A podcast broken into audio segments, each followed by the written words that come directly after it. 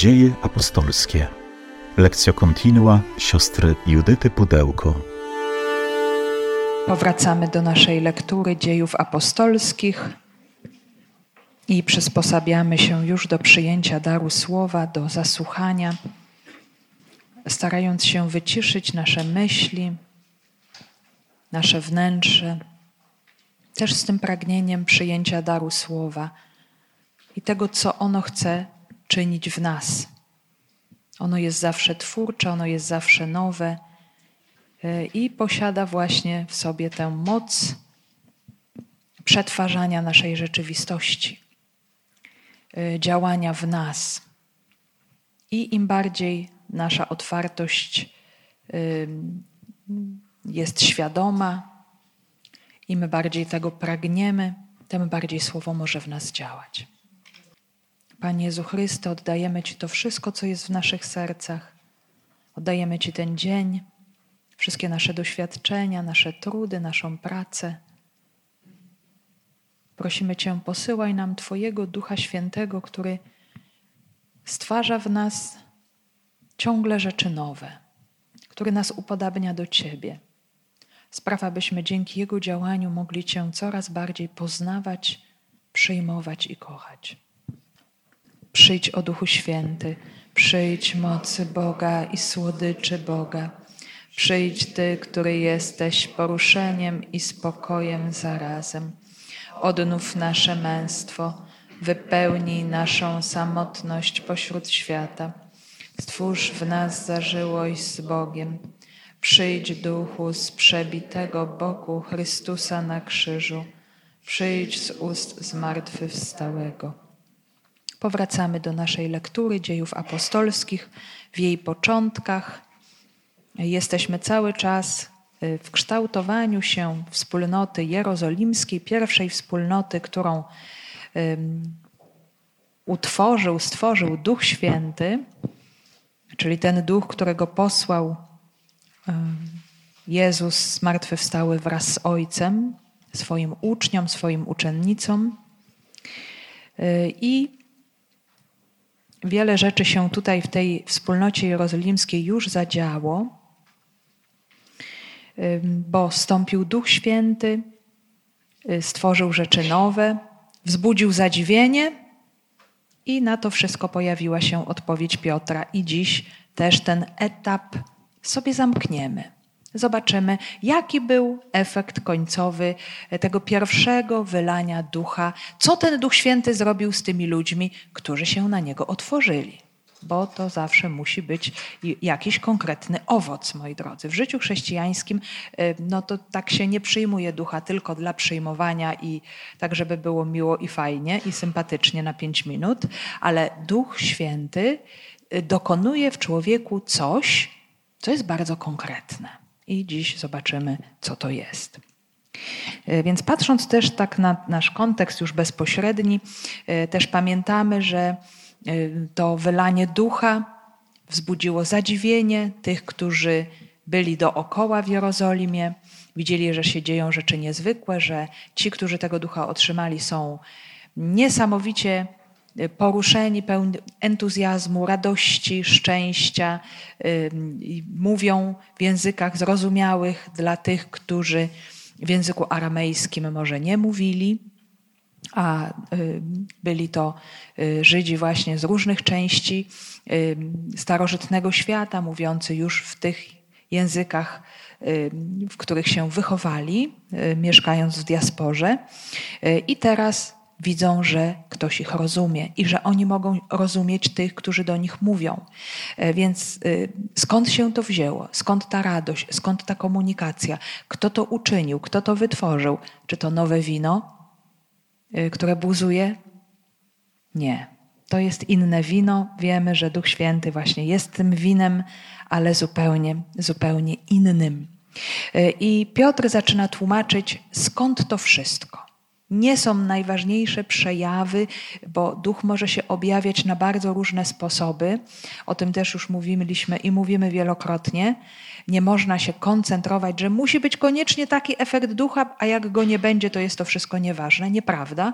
Ducha nie można uwięzić, on jest nieprzewidywalny i bardzo wolny. O tym też już mówiliśmy. Natomiast ważna jest świadomość, gdzie jest źródło tego wszystkiego. Od kogo to wszystko pochodzi, i Piotr właśnie to wszystko tłumaczy. Bóg jest wierny, realizuje obietnice wylania ducha dane e, prorokom, zwłaszcza prorokowi Joelowi. Każdy z Izraela może tego ducha otrzymać. E, bez względu na to, czy jest bogaty, biedny, stary czy młody, czy jest mężczyzną, czy jest kobietą. Dar jest dla wszystkich.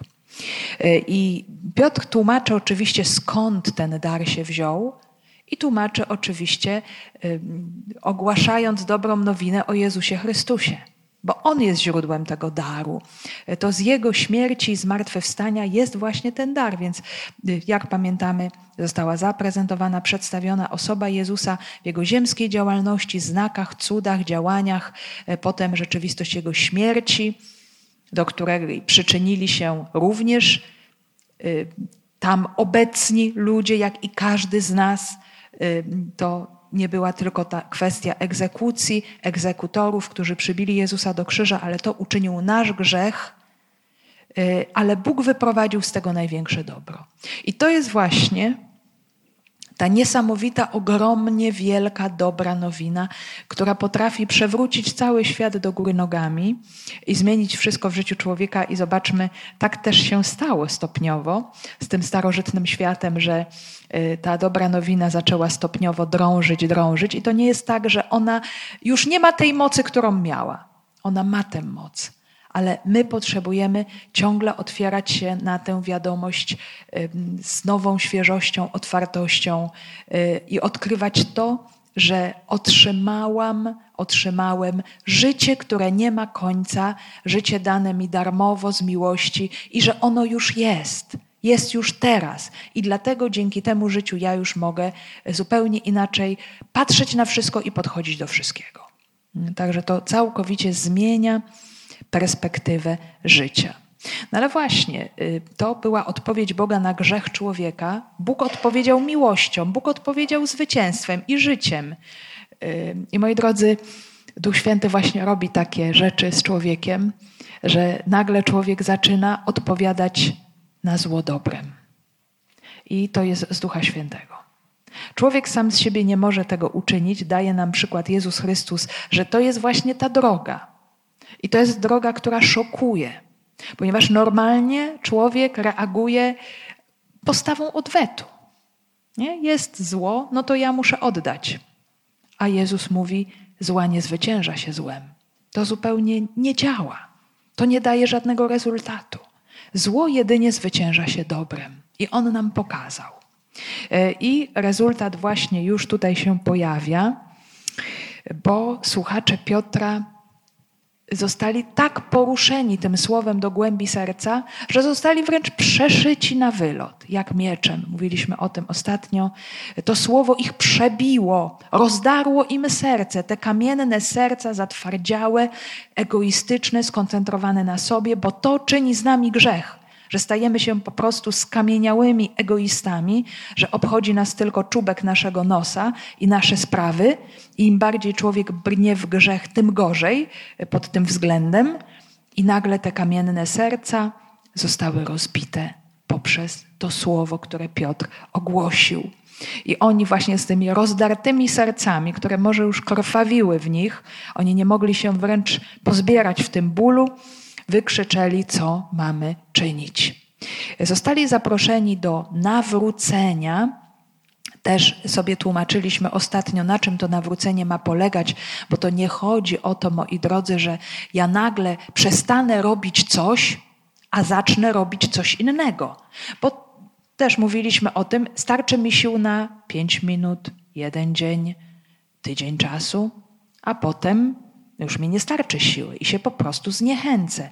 Na czym polega to biblijne, to ewangeliczne nawrócenie, czyli metanoja? To jest zmiana myślenia. Myślenia, które zostało zatrute przez demona, który nas przekonuje od czasu ogrodu Eden, od czasu Adama i Ewy, że Bóg jest naszym wrogiem i że my musimy ze wszystkim poradzić sobie sami. I musimy mieć pomysł na nasze życie, my musimy sami sobie wymyślić nasze szczęście, bez względu na to, czy to jest dobre, czy to jest złe. My musimy wszystko sami. A dobra nowina polega na tym, że my wszystko otrzymujemy. Że wszystko jest darem Boga, który kocha nas do szaleństwa, że my potrzebujemy się na to otworzyć, bo On już zrobił wszystko, a my mamy tylko to przyjąć i aż to przyjąć, bo kiedy posiadamy w sobie te pozostałości starego człowieka, to ten stary człowiek w nas bez przerwy właśnie chce po swojemu, chce być samowystarczalny, chce y, być Bogiem swojego życia, być Bogiem dla innych. I to jest właśnie grzech. To jest ta siła grzechu. Jeżeli otworzę się na tę zmianę myślenia. Boże, to Ty działasz, to Ty jesteś, to Ty robisz wszystko. I ja naprawdę mogę tak odetchnąć z ulgą i powiedzieć sobie: Nie muszę być Bogiem w moim życiu. Ja nie muszę wszystkim rządzić, sterować, zarządzać, chociaż może mamy duże odpowiedzialności w tych punktach, gdzie żyjemy, pracujemy, działamy ale chodzi o to, że nasze szczęście jest wtedy, kiedy my to wszystko, co robimy, poddajemy Bogu. Kiedy pytamy Jego, jaki Ty masz pomysł na to? Kiedy z Nim uzgadniamy nasze marzenia. To jest właśnie na tym też między innymi polega modlitwa. Rozmawiamy z Bogiem o tym wszystkim, czym żyjemy i co przeżywamy. Wtedy nasze życie zaczyna się zmieniać. I wtedy stopniowo, oczywiście, bo to nie działa wszystko jak automat, nasze czyny zaczynają się zmieniać. Ale wszystko zaczyna się od zmiany obrazu Boga. Ta zmiana może nastąpić dzięki otwarciu się na dar Ducha Świętego, to przyjęcie tej cudownej, fenomenalnej, dobrej nowiny. Jestem kochany bez względu na wszystko. Bóg mi wszystko daje. Ja nie muszę się bać. Ja nie muszę wszystkiego sobie sam zorganizować. Ja nie muszę się zbawić, bo nigdy, nigdy y, nie dam rady tego zrobić, ani ja nie muszę zasługiwać y, i moimi, że tak powiem, czynami kupić sobie zbawienie bo ono już jest otrzymane. I tylko jesteśmy zaproszeni do tego, żeby je przyjąć i potem żyć już w konsekwencji tego przyjętego daru, żyć według ducha. No więc doszło do nawrócenia. Y, Łukasz mówi nam o trzech tysiącach ludzi, którzy zostali ochrzczeni. Nie wiemy, czy to tak dokładnie trzy tysiące, czy dwa i pół, czy trzy i pół, czy jest to pewien symbol, ale chodzi o to, że tych ludzi było bardzo wielu. I na sam koniec pojawia nam się coś takiego jak podsumowanie, takie somario, sumarium, y, coś, y, takie słowa bardzo ogólne, y, w których Łukasz chce po prostu zrobić taką konkluzję ukazującą, i co w efekcie powstało tego wszystkiego. Posłuchajmy, jaki był efekt z dziejów apostolskich. Trwali oni w nauce apostołów i we wspólnocie, i w łamaniu chleba, i w modlitwach. Bojaźń ogarniała każdego, gdyż apostołowie czynili wiele znaków i cudów. Ci wszyscy, którzy uwierzyli, przebywali razem i wszystko mieli wspólne. Sprzedawali majątki i dobra i rozdzielali je każdemu według potrzeby. Codziennie trwali jednomyślnie w świątyni, a łamiąc chleb po domach, spożywali posiłek w radości i prostocie serca. Wielbili Boga, a cały lud odnosił się do nich życzliwie. Pan zaś przymnażał im codziennie tych, którzy dostępowali zbawienia. Więc mamy tutaj taki y, tekst podsumowania, w którym też pewne argumenty nam się powtarzają. Y, jak tak popatrzymy na tematy, to ułoży nam się taka bardzo ciekawa struktura, która nam pokazuje y, te cechy charakterystyczne wspólnoty. Czyli na samym początku i na samym końcu mamy odniesienie do ewangelizacji, do głoszenia. Głoszenie, które, przez które Duch Święty wzbudza nowych chrześcijan. Y, potem na drugim miejscu i na przedostatnim mamy różne aspekty życia wspólnotowego, to współdzielenie życia również w tym wymiarze materialnym. I w samym centrum mamy działania apostołów, y, znaki i cuda wzbudzające bojaźń i potwierdzające, kto tutaj tym wszystkim kieruje. I teraz spróbujmy się przyjrzeć, o co tutaj chodzi. Y, także, co się dzieje właśnie kiedy przychodzi Duch Święty, Duch Święty budzi jakąś nową wrażliwość w człowieku, jakieś nowe uwrażliwienie, coś się budzi. Y, człowiek zostaje poruszony w jakimś konkretnym kierunku dzięki temu głoszeniu, no i ludzie otwierają się na tę łaskę, przyjmują naukę, przyjmują chrzest. I to jest pierwsza sprawa. Ale pojawia się też kolejny rezultat od razu zaraz. E, I tym rezultatem jest przyjęcie bardzo konkretnego, określonego stylu życia, relacji we wspólnocie, które wynikają z tego, że przyjmujemy dar Ducha Świętego. E, I no to jest tak, moi drodzy, że kiedy człowiek przyjmuje Jezusa, kiedy zostaje oszczony, bez względu na to, czy dzieje się to, kiedy jest mały, czy kiedy jest dorosły, a kiedy jest dorosły, kiedy y, przyjmuje Jezusa już w sposób świadomy, ponieważ kiedy, jeżeli ktoś jest ochrzczony w niemowlęctwie, no to musi się ten proces dokonać, żeby Jezus był wybrany y, w sposób y, taki pełny i świadomy przez człowieka już dorosłego, no to to się z czymś wiąże. Bo moi drodzy, wiara to jest relacja z Bogiem, to nie jest jakiś światopogląd, że ja mam światopogląd chrześcijański. To, jest, to zupełnie nie o to chodzi. E, to nie jest też ani e, właśnie światopogląd, ani filozofia, ani nawet traktat moralny, chrześcijaństwo, tylko to jest relacja z osobą Jezusa Chrystusa, który daje mi życie. Ale ta relacja z Nim, e, ona sprawia, że ja wchodzę do rodziny, że to nie jest tak, że my przeżywamy sobie indywidualnie nasze chrześcijaństwo. Oczywiście Jezusa przyjmuje się osobiście, każdy we własnym imieniu. Ale potem w wyniku tego przyjęcia my wchodzimy do rodziny, czyli do kościoła, czyli do wspólnoty. I jesteśmy połączeni między sobą jak mówi święty Paweł, jesteśmy ciałem Chrystusa. On to genialnie odkrył, że chrześcijanie są jednym organizmem przez to, co się z nimi stało, przez przyjęcie daru ducha, który nas połączył. Y, I w wyniku tego, co się dokonuje na poziomie duchowym, dzieje się coś również na poziomie ludzkim. I to się objawia w jakichś bardzo konkretnych sposobach życia codziennego. To nie jest tak, że człowiek jest chrześcijaninem w swojej głowie, bo mu się Pan Jezus podoba i tak pięknie, i tak ładnie, a życie wygląda zupełnie inaczej. Nie, nie, nie. To jest, to jest jakiś po prostu no, jakaś taka dykotomia, jakiś rozdźwięk, który no, sprawia, że chrześcijanin się staje niewiarygodny w takiej sytuacji.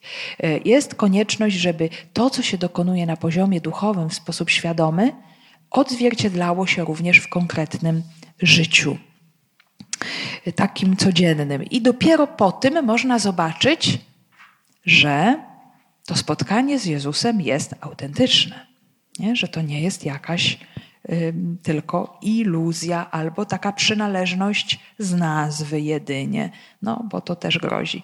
E, moi drodzy, to oczywiście tutaj mamy y, w dziejach apostolskich ten obraz y, tego wielkiego entuzjazmu, który wywołuje duch, kiedy oni się otwierają na Jezusa, kiedy go przyjmują, y, ale oczywiście oni też potrzebowali później ogromnej formacji pod tym względem y, i też pouczenia i odkrywania, y, jak to wszystko ma wyglądać. Y, więc no, jest to tutaj, oczywiście duch ich prowadził w takim kierunku i warto zobaczyć właśnie, jak ten kościół od początku był kształtowany. Trwali oni w nauce apostołów i we wspólnocie, i w łamaniu chleba, i w modlitwach. E, więc pierwszą rzeczą, którą tutaj zauważamy, w tym wersecie jest niesamowicie dużo treści, pomimo że wcale długi nie jest. Więc pierwsza sprawa, moi drodzy, y, przyjęcie ducha sprawia, że powstaje jakiś nowy styl życia, y, jaka, jakaś łączność.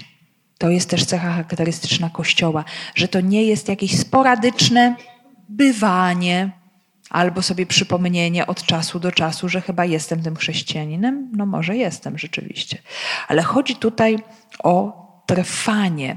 Użyty tutaj czasownik proskarterein oznacza właśnie wytrwałe przebywanie, trwanie, intensywne przylgnięcie, poświęcenie samego siebie, bycie w posłudze, wierność w czymś. Coś, co trwa, co jest stałe, pewna stała dyspozycja serca. Oczywiście od razu musimy tu już sobie powiedzieć na dzień dobry, że człowiek nie jest i nie będzie idealny, że zdarzają mu się pewne słabości i to zobaczymy też w ciągu dalszym narracji dziejów apostolskich, ale y, że Duch Święty niejako popycha człowieka do takiego sposobu życia. I o tym wiernym, intensywnym, trwałym przylgnięciu my mamy kilka razy w dziejach apostolskich. Tu już była o tym mowa, kiedy jeszcze przed zesłaniem Ducha Świętego wspólnota modliła się razem z Maryją, prosząc o ten dar ducha, właśnie tak razem, tak intensywnie, tak wspólnie, w takiej jedności. I teraz mamy też tutaj o tym trwaniu y, wiernie, jednomyślnie w nauce apostołów. Czy jeszcze sobie y, dojdziemy na samym końcu o tym codziennym trwaniu, przebywaniu razem. I to trwanie, to przylgnięcie, to przebywanie, ta jedność, ona dotyczy czterech wymiarów życia. Nauki wspólnoty dóbr, łamania chleba i modlitwy. Czyli bardzo rzeczy konkretne nam się tutaj pojawiają. Duch uzdalnia do pewnego stylu życia. To nie jest kwestia pójścia na spotkania, na spotkanie charyzmatyczne, zachwycenia się przez chwilę a potem życie idzie swoją drogą. No to tak nie. To, to nie o to chodzi. Duch Święty wzbudza w człowieku pewną dyspozycję, zaprasza, oczywiście na to trzeba odpowiedzieć, na, na takie właśnie zaproszenie. I najpierw jest to trwanie w nauce. Mamy tu słowo didache, nauka, takie pouczenie duchowe. Y, I chodzi tu właśnie o takie przylgnięcie do nauczania, czyli takie stałe wsłuchiwanie się w to, czego nauczają apostołowie i oczywiście też praktykowanie. No bo jeżeli jest to stałe, jest to trwałe, to ta nauka apostołów staje się dla chrześcijan takim stałym punktem odniesienia. No i co było treścią tej nauki? Oczywiście był Jezus Chrystus, Jego osoba, Jego dzieło, męka śmierci, zmartwychwstanie, to co On uczynił dla człowieka. Y, I oczywiście tą naukę apostołów my w pewnym stopniu możemy identyfikować z głoszeniem apostołów. To, co uczynił Piotr przed chwilą, ogłoszenie dobrej nauki.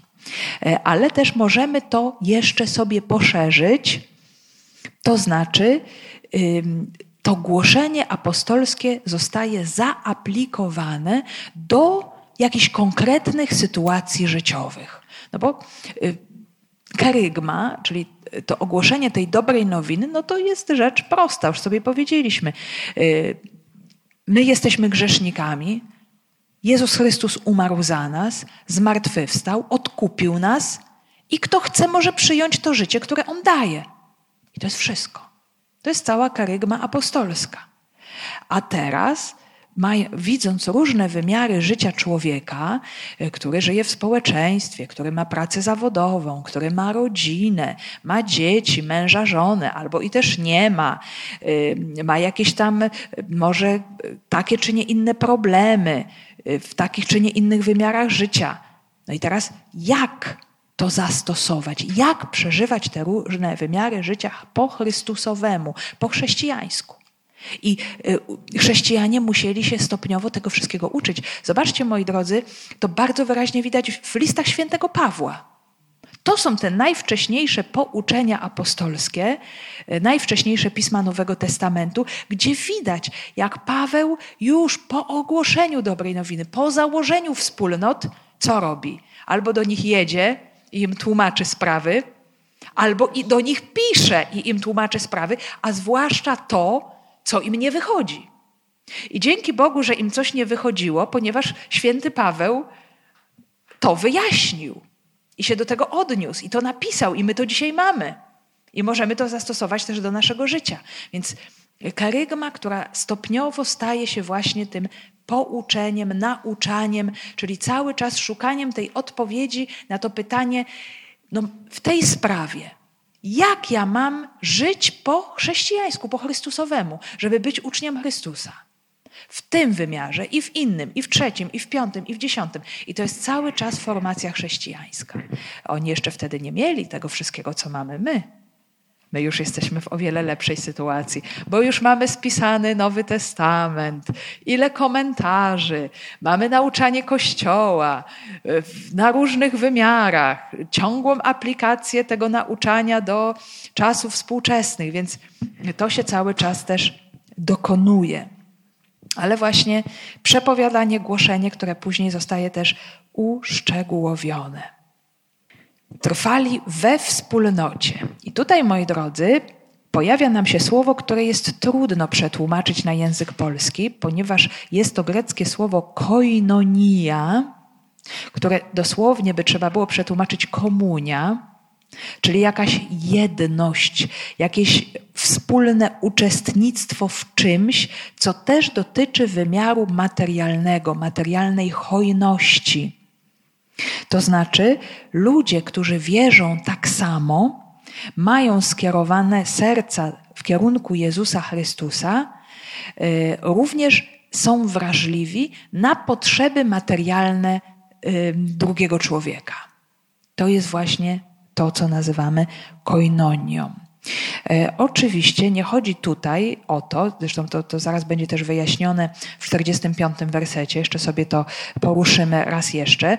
Od razu tutaj trzeba to powiedzieć, że nie chodzi tutaj, że wszyscy od razu wszystko sprzedali i się wyzbyli wszystkiego, jakieś akty prawne były podejmowane, czy radykalne porzucenie wszystkiego, ale raczej chodzi tutaj o taką duchową dyspozycję troski o innych ludzi, o siebie nawzajem. I to było, moi drodzy, niesamowicie poruszające w tamtych czasach. Ja myślę, że jest poruszające we wszystkich czasach, ale pomyślcie, wtedy nie było żadnej opieki społecznej.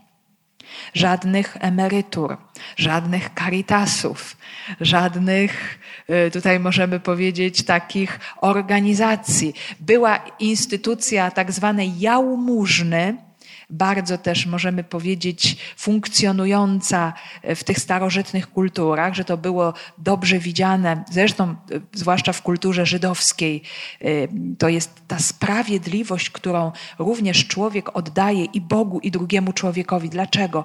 Ponieważ według zamysłu Bożego dobra tego świata należą do wszystkich. I Bóg stworzył ten świat tak dobrze i tak sprawiedliwie, że każdemu nie powinno zabraknąć niczego. Ale to, co się stało po grzechu, te wszystkie nierówności społeczne doprowadziły do tego, że jedni mają dużo, drudzy mają mniej, albo niektórzy mają bardzo, bardzo dużo, a drudzy nie mają prawie nic. I y, dzielenie się z drugim, ale też uwaga tutaj, żeby się z kimś podzielić, trzeba też mieć. Bo jak się nie ma, to się nic nie da. I to i w wymiarze duchowym, i w wymiarze materialnym. Więc jest to taka bardzo, myślę, mądra postawa, tak? Robić tak, czynić, żeby mieć się czym podzielić. No bo jak się od razu wszystko odda, no może i niektórzy też tak robili, nie? Ale, ale to jest kwestia zawsze też bardzo mocno do przemyślenia. W każdym bądź razie jest to takie oddanie sprawiedliwości, y, bo no właśnie, Bóg stworzył świat w taki sposób i ja przyczyniam się do sprawiedliwości, jeżeli coś w jakimś stopniu pomagam temu, który nie ma. I tutaj zobaczcie, to oczywiście dotyczyło y, wspólnoty chrześcijańskiej. To nie jest tak, że oni sprzedali wszystko i zaczęli te pieniądze rozrzucać po wszystkich ulicach. Bierzcie sobie, wszyscy, którzy chcecie. Ta postawa, przynajmniej tutaj, w, w tym wymiarze, ona jest skierowana do wewnątrz wspólnoty, wewnątrz chrześcijaństwa. Na początku samym oczywiście, zanim chrześcijanie jeszcze nie weszli w kolejny etap e, tej działalności misyjnej, która się potem rozszerzała. Ale pamiętajmy też o tym, zawsze pomoc e, chrześcijanina w pierwszym rzędzie jest skierowana właśnie do brata i siostry we wspólnocie, dlatego że y, to jest potwierdzenie przynależności do Jezusa. Tego wspólnego udziału w tej samej wierze, w tym samym darze, że przez to po prostu ludzie stają się dla siebie w jakimś sensie rodziną, bo się modlimy Ojcze nasz, a nie Ojcze mój. Y, jesteśmy właśnie ze sobą połączeni, powiązani. I to potem właśnie owocuje w taki sposób, że y, y, następuje to dzielenie się wzajemne różnymi też i dobrami. Czyli ta koinonia. I główną tutaj rzeczą jest to poczucie przynależności. Właśnie ta więź, też ta wrażliwość na potrzeby innych, bo ktoś może dać dużo, a ktoś może dać mało, a przecież byli też i biedni chrześcijanie w tej wspólnocie, którzy no nie mieli co dać. Ale bardziej tutaj chodzi właśnie o taką wrażliwość na siebie nawzajem. Y, także ludzie przestają być obcymi wobec siebie, ale stają się rodziną. I to też jest, moi drodzy, takie piękne, że zobaczcie, na samym początku ci chrześcijanie, oni się znali wszyscy między sobą, Y, jak przychodzili na Eucharystię, y, no to wiedzieli, co ten drugi, co ta druga, co tamci. My jak przychodzimy do kościoła na mszę świętą, bardzo często jesteśmy tacy anonimowi.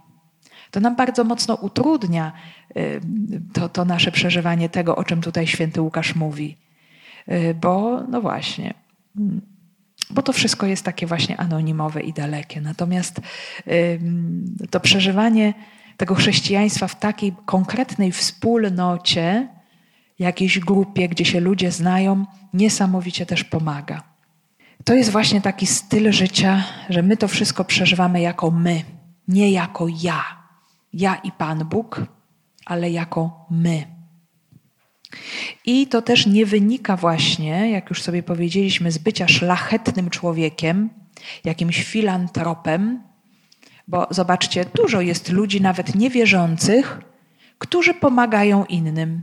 A nawet w dzisiejszych czasach jest taka moda na filantropię, a zwłaszcza jak można to gdzieś opublikować, pokazać całemu światu, jak ja bardzo pomagam innym i w ogóle się tak lepiej czuję. No, no tak miło się człowiekowi robi. Natomiast tutaj nie z tego względu. Chrześcijanin nie z tego względu pomaga, tylko z racji przynależności do Chrystusa. To jest ten, y, możemy powiedzieć, ta siła napędowa chrześcijanina, że Chrystus oddał siebie i ja daję coś z siebie drugiemu. Y, bardzo pięknie mówi nam drugi list świętego Piotra 1,4, że jako chrześcijanie stajemy się, i tutaj jest użyty ten termin właśnie, uczestnikami koinonoi boskiej natury. Czyli my wchodzimy w taką komunię, koinonię z Bogiem dzięki Chrystusowi i ten drugi też wchodzi, który jest obok mnie i ja właśnie dlatego też yy, no, staram się być otwartym na yy, tego drugiego człowieka, w którym mieszka Chrystus. Trzecie wyrażenie łamanie chleba. I tutaj wszyscy sobie y, interpretatorzy zadają pytanie, o co tu dokładnie chodzi w tym łamaniu chleba. Czy chodzi tutaj po prostu o wspólne posiłki, które też były bardzo mocno zakorzenione w judaizmie, Y, nawet były przecież i uczty wspólne, które przeżywano, czy y, święta religijne miały ten wymiar wspólnego ucztowania. Y, też posiłki zaczynano właśnie od tego aktu łamania chleba na samym początku. Czy to było też i w judaizmie, i potem też w świecie helenistycznym również tego rodzaju rzeczywistości mamy. Czy chodzi tutaj o Eucharystię? Która też była określana mianiem, mianem łamania chleba, tak jak to uczynił Jezus. Y, więc jest to, możemy powiedzieć, może też i taka celowa dwuznaczność, bo te dwa wymiary też się w pierwotnym chrześcijaństwie łączyły. Eucharystia, jak pamiętamy, potem przechodziła we wspólną agapę, czyli były właśnie te uczty, gdzie znów jedni wspomagali drugich. Ci biedni może nic nie mogli przynieść, ci bogatsi przynosili jedzenie i dzielili się razem, żeby nikt nie był głodny, żeby każdemu dopomóc. Więc mm, to znów e, był taki udział e, we wspólnym życiu. Jeżeli Chrystus karmi nas sobą, daje nam swoje ciało i swoją krew i to nam daje życie, no to ja też chcę pomóc tutaj mojemu bliźniemu. E, czy przyjmuję też pomoc tego bliźniego, który mnie obdarza? Czyli cały czas to się bardzo mocno łączy z darem Chrystusa. Z tym, że On nas obdarowuje, On nas karmi, On nas żywi. Ostatnim elementem tego nowego stylu życia jest modlitwa. E, no właśnie, jest tutaj mm, modlitwa, czy modlitwy, bo mamy y, termin proseuche w liczbie mnogiej i to jeszcze z rodzajnikiem, czyli to były jakieś konkretne modlitwy i znów możemy sobie zadać pytanie, bo to byli judeochrześcijanie, czyli ci chrześcijanie, którzy wyrastali z tradycji judaizmu, z tradycji żydowskiej. Tam wiemy, że modlitwy już były znane i przewidziane. I przecież była modlitwa synagogalna, była modlitwa psalmów, e, słuchanie, czytanie Słowa Bożego. Przecież dopóki nie zostały spisane Ewangelie, czy listy, czy to wszystko się nie ukształtowało, no to chrześcijanie karmili się po prostu Starym Testamentem. Jeżeli to byli chrześcijanie mówiący po aramejsku, e, no to była Biblia hebrajska tłumaczona na aramejski. A jeżeli były to synagogi e, Żydów mówiących po grecku, to była Septuaginta, Biblia grecka. Także oni czytali teksty Starego Testamentu, no ich Słowa Bożego, tory, proroków i pism w odniesieniu do osoby Jezusa.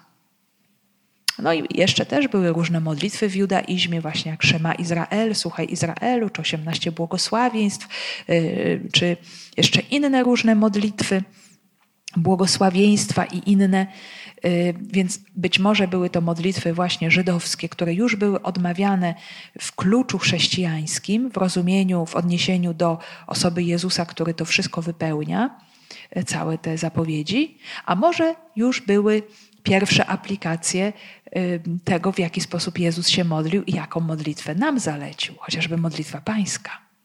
Ta modlitwa nauczona przez Jezusa apostołowie na pewno o tym mówili, dzielili się, opowiadali, e, w jaki sposób Jezus e, zalecał modlitwę, do jakiej modlitwy zapraszał, jak ta modlitwa miałaby wyglądać. Więc na pewno też przejęto te nawet sposoby modlitwy rano, w południe i wieczorem. W Psalmie 119 zresztą mamy nawet taką wzmiankę o tym, że należy Boga siedem razy dziennie chwalić. Z tego potem przecież powstaje cały nasz układ liturgii godzin chociażby, modlitwy brewiarzowej, tego, że dzień jest uświęcony e, właśnie tymi momentami zatrzymania się, odniesienia się do Boga też, ale to wiadomo, że to też się wszystko kształtowało powoli, więc kolejnym elementem jest modlitwa. No i mamy teraz ten werset centralny. Bojaźń ogarniała każdego, gdyż apostołowie czynili wiele znaków i cudów. E, cuda i znaki, już też ostatnio mówiliśmy sobie o e, tej kwestii. E, cud jest to wydarzenie, które w jakiś sposób przekracza prawa natury, coś, co jest no, trudne dla uczynienia normalnie dla człowieka i to właśnie pokazuje, że tutaj działa Bóg, przejawia się moc Boża. Natomiast znak, cud staje się znakiem wtedy, bo cud jest cudem, no wiadomo. Natomiast cud może być też znakiem, ale też nawet jakieś zwykłe wydarzenie może być znakiem, bo może wskazywać na Jezusa Chrystusa. I my tych znaków możemy mieć i mamy bardzo dużo w naszym życiu w ciągu dnia. Dzieje się dużo różnych takich sytuacji, w których możemy odkrywać działanie Jezusa, i w znaku właśnie o to chodzi. Czyli ja widzę y, jakąś rzeczywistość, którą mogę nazwać po imieniu, ale ta rzeczywistość mi mówi o Bogu, mi mówi o Jego miłości, o Jego łasce. No, chociażby zobaczcie, no, to nie tylko kwestia jakichś wielkich, spektakularnych rzeczy, uzdrowień, to się będzie działo. Będziemy za chwileczkę o tym mówić w dziejach apostolskich, że to będą sytuacje bardzo poruszające ludzi, y, ale nie chodzi tutaj tylko o to, ale właśnie o takie sytuacje, w których, które mi pokazują obecność i miłość Boga. To są znaki. I tych znaków możemy mieć mnóstwo i warto jest te znaki sobie oglądać w naszym życiu, tak? Żyć bardzo świadomie. Czasami obecność kogoś, czyjeś słowo, ktoś coś powie, y, y, coś się stanie niespodziewanego, otrzymam jakąś odpowiedź i mówię: Pan działa. To jest znak Jego działania, to jest znak Jego obecności, y, bo to ma jakieś konkretne skutki w moim życiu, więc no, te znaki mogą mieć bardzo też szerokie, y, szerokie działanie. Czyli y, w tych cudach i znakach o co chodzi? Że tutaj nie, ci Żydzi nie założyli sobie jakiegoś kolejnego klubu miłych ludzi, którzy bardzo są dla siebie uprzejmi i dżentelmeńscy, i sobie pomagają, i w ogóle taki klub dżentelmenów i dżentelmenek został założony, ale to chodzi o coś zupełnie innego. O samego Boga, który się objawia właśnie też w taki sposób. Objawia, że to po prostu On. Ci wszyscy, którzy uwierzyli, przebywali razem i wszystko mieli wspólne. I znów powracamy do tego stylu życia, do tej komunii dóbr, koinonii, y, o tym, że no ten duch ich połączył. Hmm, ciekawe, jak to musiało wyglądać praktycznie. Czy rzeczywiście oni stworzyli taką dużą grupę, taką wielką wspólnotę, właśnie zgromadzoną w Jerozolimie, gdzie zaczęli się interesować sobą nawzajem, gdzie może mieszkali też w pobliżu siebie, gdzie codziennie się ze sobą spotykali, może nawet razem pracowali i fascynowali się osobą Jezusa i codziennie, wyobraźcie sobie, odkrywali, jak On działa. I widzieli też te przejawy działania ducha e, i widzieli, co ten duch dokonuje, jak e, kolejne osoby otwierają się na wiarę. No i to ich musiało niesamowicie umacniać, niesamowicie przemieniać od wewnątrz.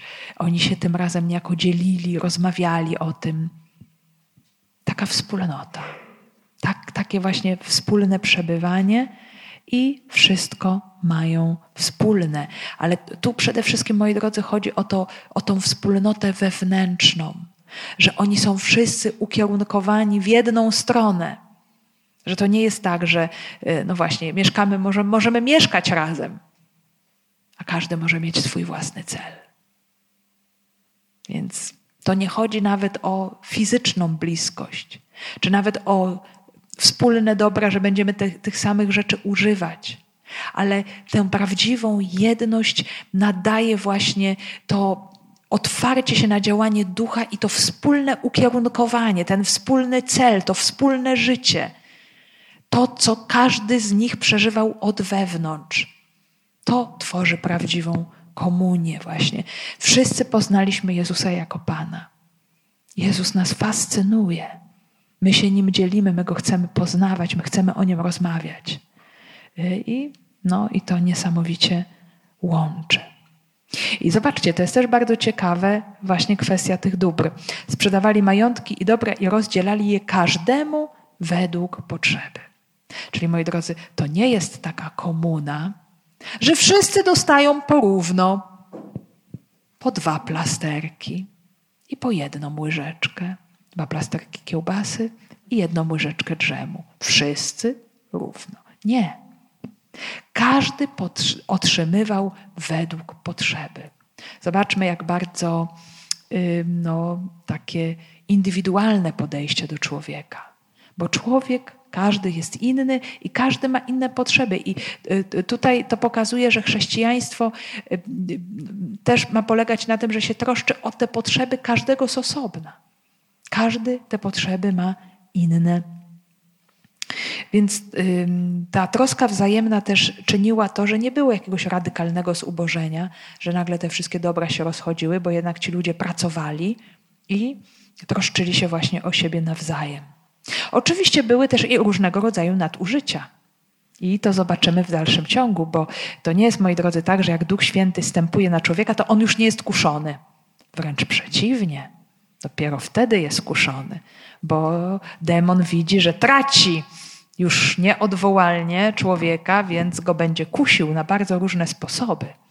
Natomiast mówi też nam pismo, że korzeniem wszelkiego grzechu jest co? Chciwość pieniądza. No, więc y, tego rodzaju sytuacje też się pojawią. Y, te pokusy będą, y, te grzechy będą, one będą też i pokazane, w tym celu, żebyśmy po prostu żyli w sposób taki bardzo y, realistyczny, nie byli naiwni, że nagle człowiek staje się idealny i bezgrzeszny, bo tak nie jest. Ten ideał ma być. Do czego jesteśmy zaproszeni? Ta walka właśnie z tymi naszymi grzechami, czy wadami, czy pokusami, ona ma być, ale również może się stać tak, że człowiek upadnie i zgrzeszy, nie? Ale jest Jezus Chrystus, jest Jego miłosierdzie, więc zawsze jesteśmy zaproszeni do, y, do powrotu. Codziennie trwali jednomyślnie w świątyni, a łamiąc chleb po domach, spożywali posiłek w radości i prostocie serca. To trwanie jednomyślne też nam się tutaj y, znów powtarza. E, czyli powrót właśnie do tej jedności, do tej wspólnoty. E, tutaj e, dotyczy, dotyczy to z jednej strony rzeczywistości duchowej, a z drugiej strony właśnie tego życia codziennego. I jest odniesienie do świątyni. Wtedy, kiedy wspólnota powstaje, jeszcze jest świątynia jerozolimska, i to jest też bardzo ważne na to zwrócić uwagę, że no, ci chrześcijanie byli bardzo mocno związani z całą tradycją żydowską i z synagogami, i tak samo ze świątynią, dopóki ona trwała do roku 70. Więc oni praktykowali normalnie judaizm, y, wierząc oczywiście, że wypełnieniem proroctw jest i Mesjaszem i Synem Bożym jest Jezus Chrystus. Więc tutaj świątynia to jest ten element y, judaizmu, i to są te nasze korzenie tej pierwszej wspólnoty chrześcijańskiej, właśnie stąd y, chrześcijaństwo wyrasta. Natomiast y, łamanie chleb już może się odnosić do Eucharystii, czyli y, oni byli Żydami, ale to otrzymało, ta ich tożsamość otrzymała nowe ukierunkowanie. To już nie było tylko to, co wcześniej. Początkowo tak, tak, początkowo tak. E, no to tutaj dzieje apostolskie nam nie mówią jeszcze o tym wydarzeniu zburzenia świątyni, bo jak pamiętamy, y, mówiłam o tym na samym początku, wszystko się urywa, kiedy Paweł jest uwięziony w Rzymie, a to są lata 60. Y, za prześladowań za Nerona, wtedy Paweł ginie i Piotr zresztą też, czyli jeszcze przed zburzeniem świątyni. Więc oczywiście dzieje powstają dużo później, są opowiad- ale są opowiadaniem o tych początkach, gdzie, uwaga, chrześcijanie byli jednym z coraz bardziej rozrastających się stronnic wewnątrz judaizmu. I dlatego tylko y, inni Żydzi mogli próbować stosować presję nad nimi. Dlaczego Szaweł Starsu miał listy od arcykapłana przeciwko chrześcijanom w Damaszku? Bo oni, będąc Żydami, żyjącymi w Damaszku, czyli w diasporze, podlegali pod jurysdykcję arcykapłana w Jerozolimie. To był główny przywódca religijny. Więc y, pierwsza wspólnota chrześcijańska to byli to była wspólnota wewnątrz judaizmu, który był bardzo zróżnicowany. Było dużo stronnictw. Dopiero zburzenie świątyni w roku 70 i przekształcenie judaizmu, gdzie stronnictwo faryzejskie przejęło wszystko absolutnie, Wtedy nastąpił ten rozdział, o czym mówiliśmy sobie czytając Ewangelię Jana przecież. Tak, że y, no już y, ten judaizm szedł właśnie w kierunku prawa, interpretacji pisma, no i właśnie z takim założeniem, że ci, którzy uznali y, Jezusa z Nazaretu za Mesjasza, nie mogą być Żydami. Przynależącymi do synagogi. Oczywiście były też synagogi judeochrześcijańskie, y, co nam potwierdza archeologia, bo są pozostałości takich synagog, gdzie y, widać inskrypcje chrześcijańskie w języku aramejskim czy hebrajskim, więc to nam potwierdza tę rzeczywistość, czyli że całe małe wspólnoty synagogalne przyjmowały Jezusa.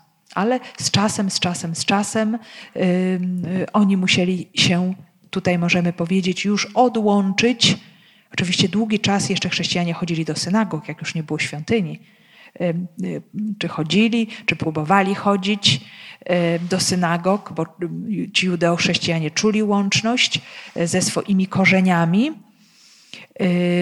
Niemniej jednak to się wszystko później zaczęło rozdzielać. Natomiast na tym etapie pierwotnego kościoła to było jeszcze wszystko po prostu wspólne.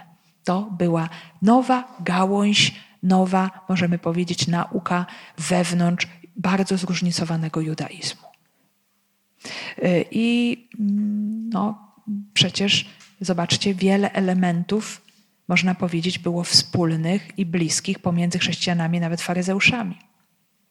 Y, niektórzy mówią, że nawet y, doktryna faryzeuszy była o wiele bliższa chrześcijanom, aniżeli doktryna faryzeuszy i saduceuszy że się w ogóle ze sobą kompletnie nie zgadzali w bardzo ważnych sprawach, więc um, oni po prostu wyrośli z całego dziedzictwa biblijnego Izraela, z tych wszystkich obietnic danych ojcom i oni w tym trwali początkowo jak najbardziej. Sytuacja się zmieni, kiedy do kościoła zaczną wchodzić poganie i kiedy te wspólnoty y, staną się coraz bardziej pogano-chrześcijańskie to już nam zmieni trochę, ale do tego dojdziemy stopniowo. Jak, jak Kościół ruszy na cały świat, jak apostołowie ruszą, to się nam tutaj wszystko zacznie zmieniać. I tutaj y, właśnie wszystko czynią w radości i prostocie serca. A prostota serca y, to jest tutaj takie bardzo rzadko używane wyrażenie w języku greckim, które oznacza właściwą intencję czynienia wszystkiego.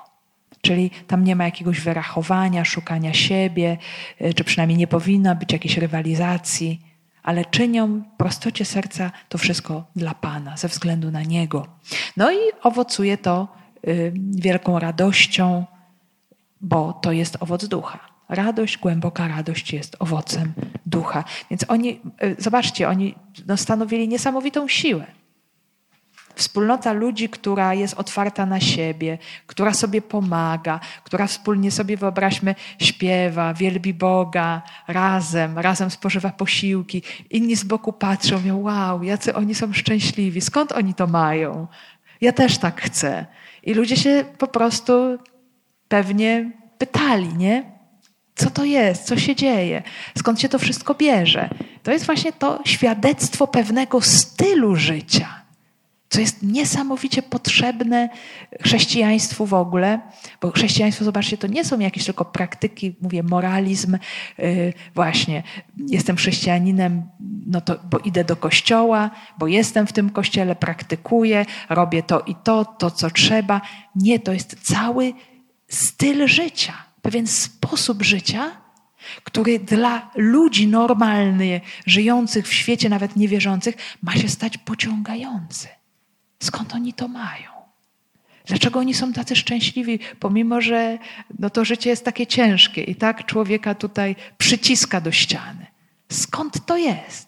To jest właśnie ta siła ducha, która od wewnątrz może dotykać, może zmieniać yy, i ludzie sobie zadają pytania, nawet jeszcze nie znając doktryny, nie znając osoby Jezusa, ale właśnie przez to świadectwo, przez ten sposób życia, który w jakiś sposób pociąga. Więc no, jest to, myślę, bardzo ważne, bo i w dzisiejszym świecie wielu ludzi nie zna Jezusa. I w dzisiejszym świecie wielu chrześcijan nie zna Jezusa. I potrzeba, żeby go poznali. I być może jedyną Ewangelią, którą przeczytają, będziesz ty i ja w ich życiu. Więc jest to swoiste wyzwanie do podjęcia. Nie? To jest właśnie to misja i zadanie Kościoła, to jest głoszenie. Ale głosi się nie tylko mówiąc kazania czy wyjaśniając Pismo Święte, ale żyjąc w pewien określony sposób, który w pewnym momencie postawi pytanie o Boga. Skąd to jest? Skąd to jest?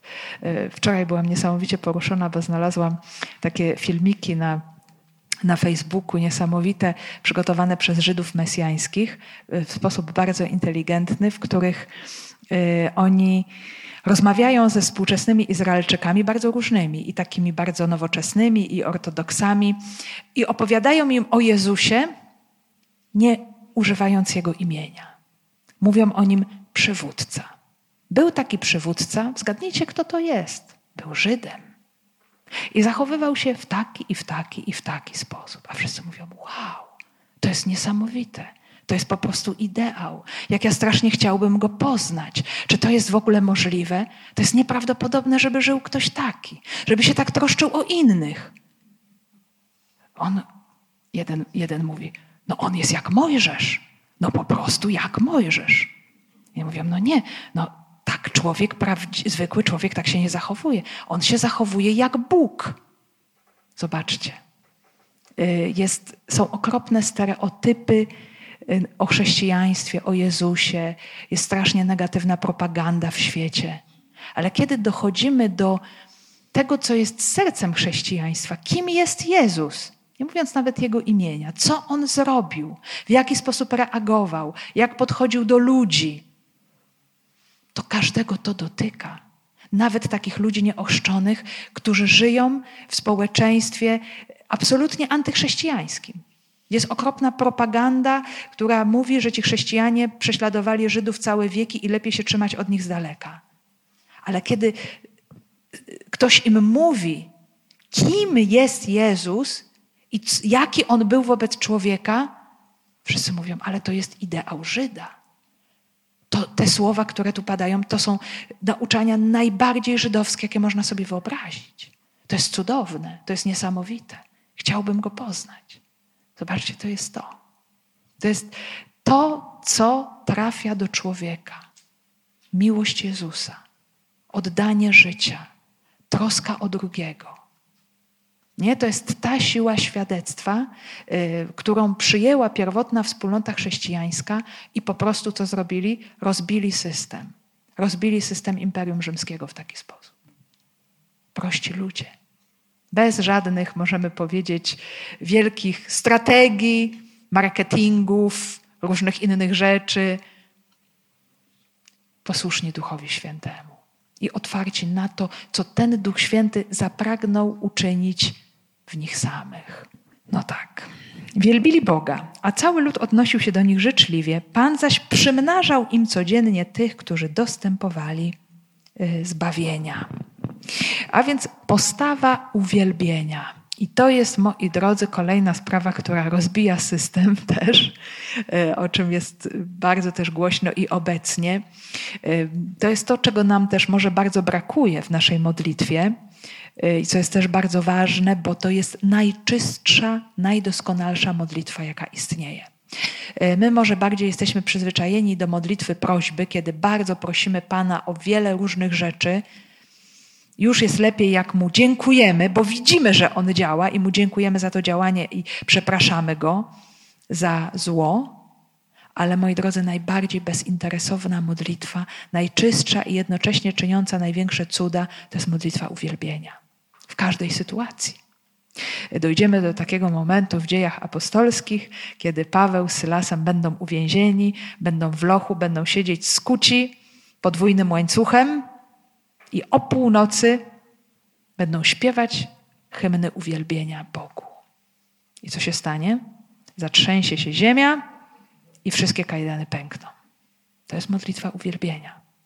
E, kiedy wielbimy Boga w tej sytuacji, w której jesteśmy, nawet jeżeli ona jest dla nas ciężka, zaczynają się dziać rzeczy niezwykłe. I o tym mamy również e, we, we współczesnych naszych czasach. E, dzisiaj mamy bardzo wiele na ten temat świadectw. Ludzi, którzy zaczęli uwielbiać Boga w tej swojej sytuacji, nawet w tym swoim cierpieniu, które przeżywają.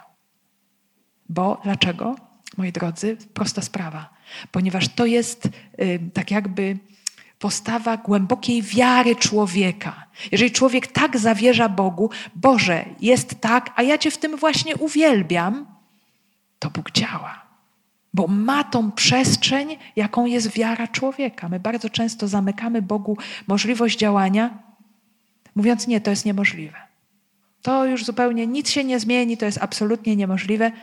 No Pan mówi: No to ci robię według tego, co mówisz w takim razie. To jest niemożliwe, no to jest niemożliwe. A kiedy człowiek zaczyna wielbić Boga, dzieją się wielkie rzeczy. Więc e, wielbienie Boga E, cały lud odnosił się do nich życzliwie, ich zachowanie budziło życzliwość, bo chrześcijanie byli tacy właśnie bardzo otwarci, pomocni, życzliwi. E, oczywiście trzymali się razem, ale się nie izolowali od innych ludzi. E, też, moi drodzy, można to zdanie przetłumaczyć odwrotnie, także są dwie możliwości tłumaczenia, że oni się odnosili życzliwie do ludu że oni mieli życzliwość wobec ludu, albo lud miał życzliwość wobec nich. Na dwa sposoby możemy to przetłumaczyć, więc to jest właśnie chrześcijanin. Taki człowiek, który jest bardzo życzliwy do wszystkich, do każdego, dlatego, że taki jest Chrystus. Nie? To jest właśnie ta motywacja, nie nic innego. E, I Pan przymnażał im właśnie codziennie, przysyłał im nowe osoby, które przychodziły do wspólnoty.